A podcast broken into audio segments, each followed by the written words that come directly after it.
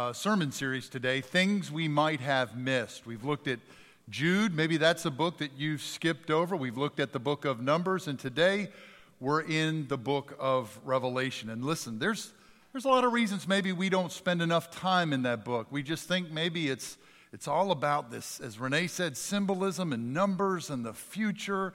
And, and there's not enough of a practical word there, and yet there's so much there in the letter to the churches and elsewhere about how the bride of Christ is to prepare herself, as we see in this scripture. Maybe we don't look to it because we think it's just so confusing. Just all of that imagery, and we don't know what to, to do with that. I read one commentary this week that the first title in his commentary to the book of Revelation was The Strange Book. And it is. Bob, Big Ten guy or SEC guy? SEC, just me.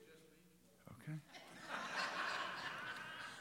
We're not going to talk about college wrestling, but okay, I'll give you that. Steak sauce guy or not? No steak sauce. Okay.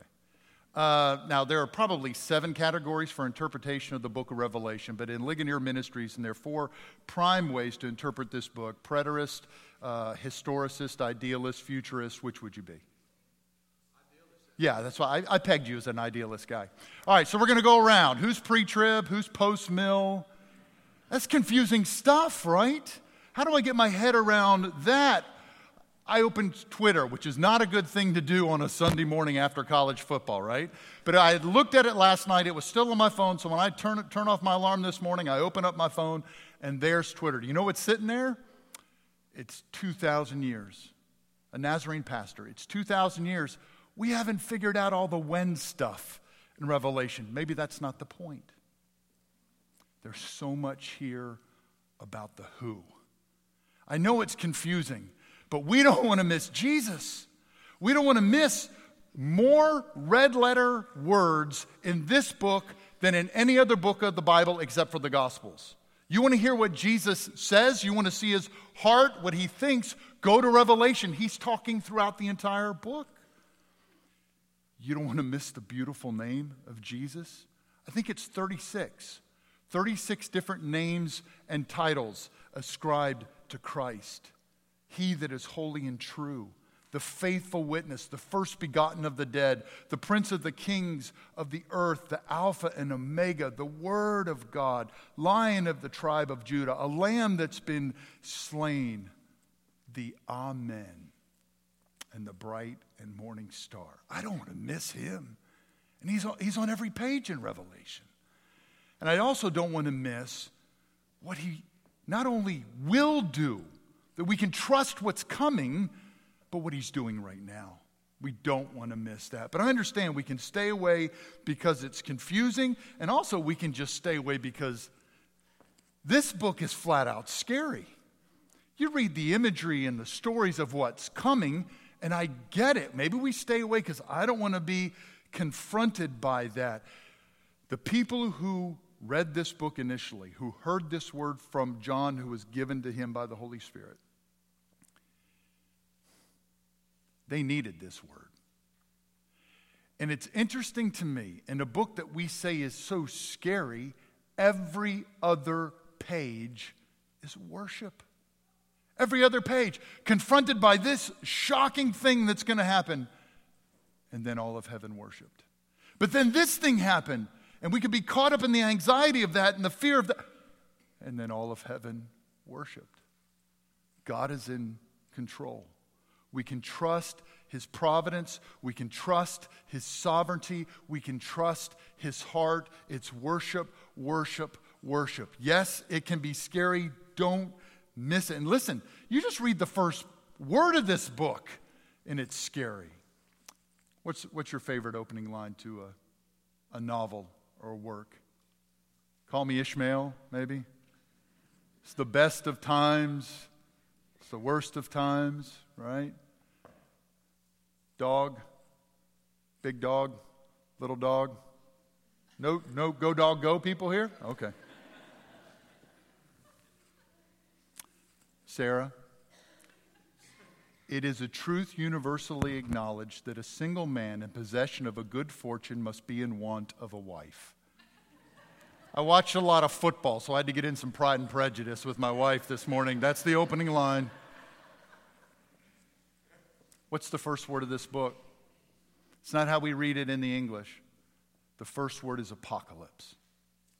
Now, listen, there was a lot of apocalyptic literature in that day, and there's a whole lot of talk of the apocalypse today. You pick it up, get a good commentary, apocalypse, and it gets scary. And so maybe you avoid it. But we don't want to miss the who. And we don't want to miss what he not only will do someday, but what he will do with us today. We have, we have to dive in. Because, by the way, that word apocalypse, that first word in the book of Revelation is revelation. It, it really doesn't mean what we think it means. You know what it means disclosure, unveiling, revealing. Yes, the unveiling and revealing of what's to come, but let me show you Him. See Him in the midst of that. When you and I bump into that fear of thinking of end times or just thinking about what's waiting on us tomorrow, He's on the throne. He is and was Lamb of God for you. He's a merciful God, but He's also the Lion of Judah, and He's on the throne. And so we get this word today as we, as we, as we are about to share in this holy meal. What you, what would you say is the heart of this book? I read different scholars and they talk about different things. Some people would say, and rightly, I get it, the return of Christ. But many biblical scholars say it's this passage. It's the marriage supper of the Lamb. That's the climax. That's the heart. That's the key point of this book, of what has been won and what is offered to the people of God. Many commentators say it's just simply a meal. And look, we're Methodists. What kind of it's going to be a covered dish. We know that, right? And I don't know how this works out in heaven. Preachers are still going to be at the back of the line for some reason at that covered dish. But the fried chicken's not going to run out anymore by the time I get there.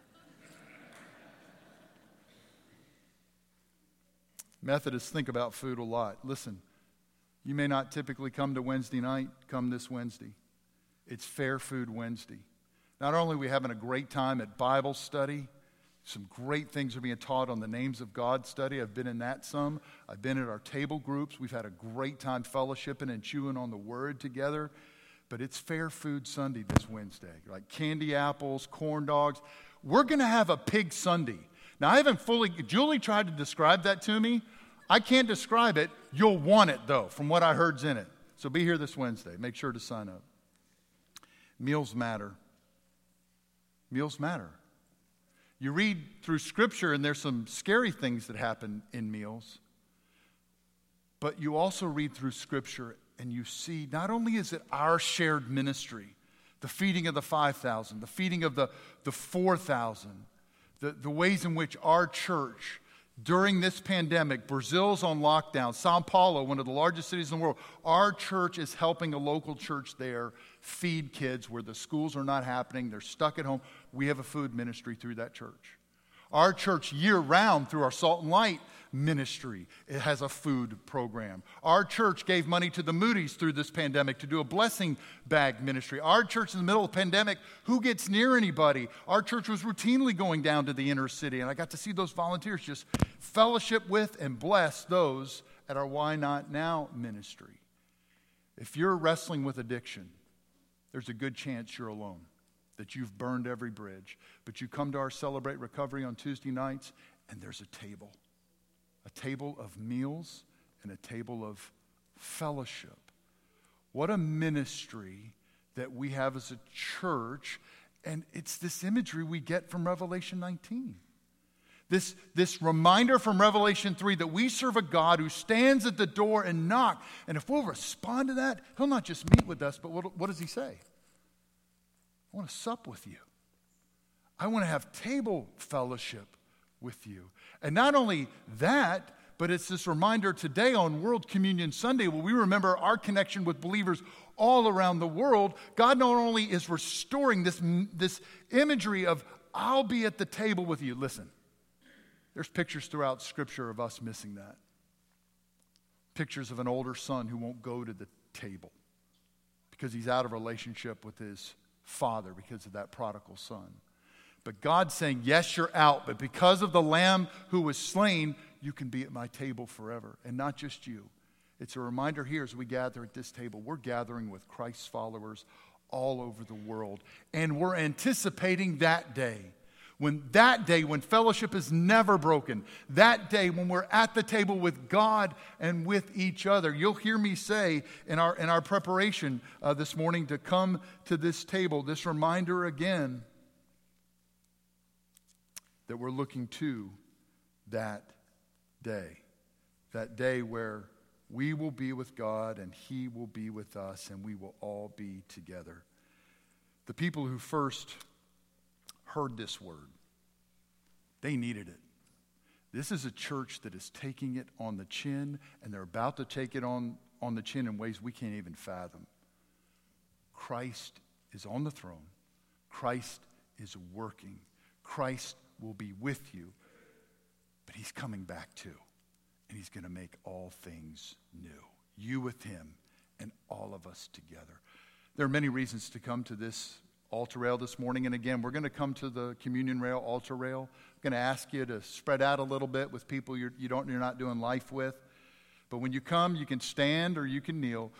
But when you come, maybe you do need to come with confession and, and, and to get some things right with God and receive His grace anew. Maybe you need to come and just praise Him. Maybe you need to come and say, Lord, in this meal, would you nourish me?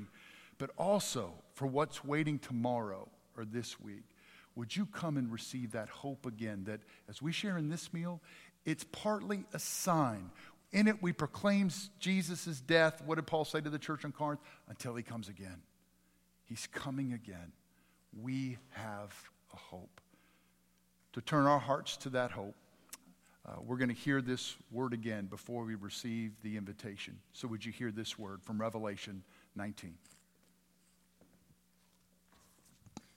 And from the throne, and from the throne came a voice that said, "Praise our God, all of all of all his servants, all who fear him, from the least to the greatest."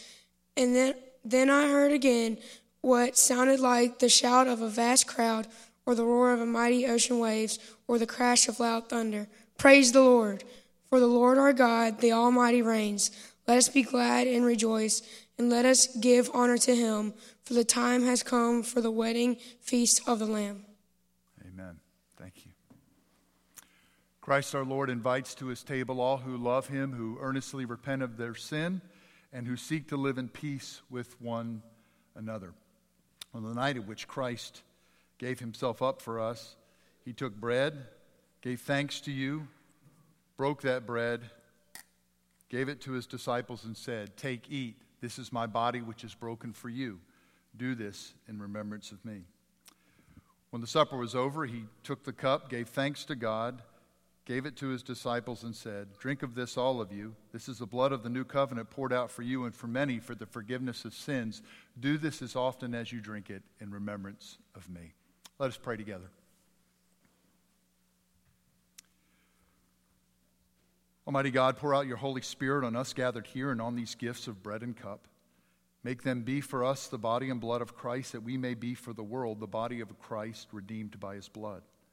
By your Spirit, make us one with Christ, one with each other, and one in ministry to all the world until Christ comes and we feast at his heavenly banquet. Through your Son, Jesus Christ, with the Holy Spirit and your holy church, all honor and glory is yours, Almighty Father, now and forever. Amen.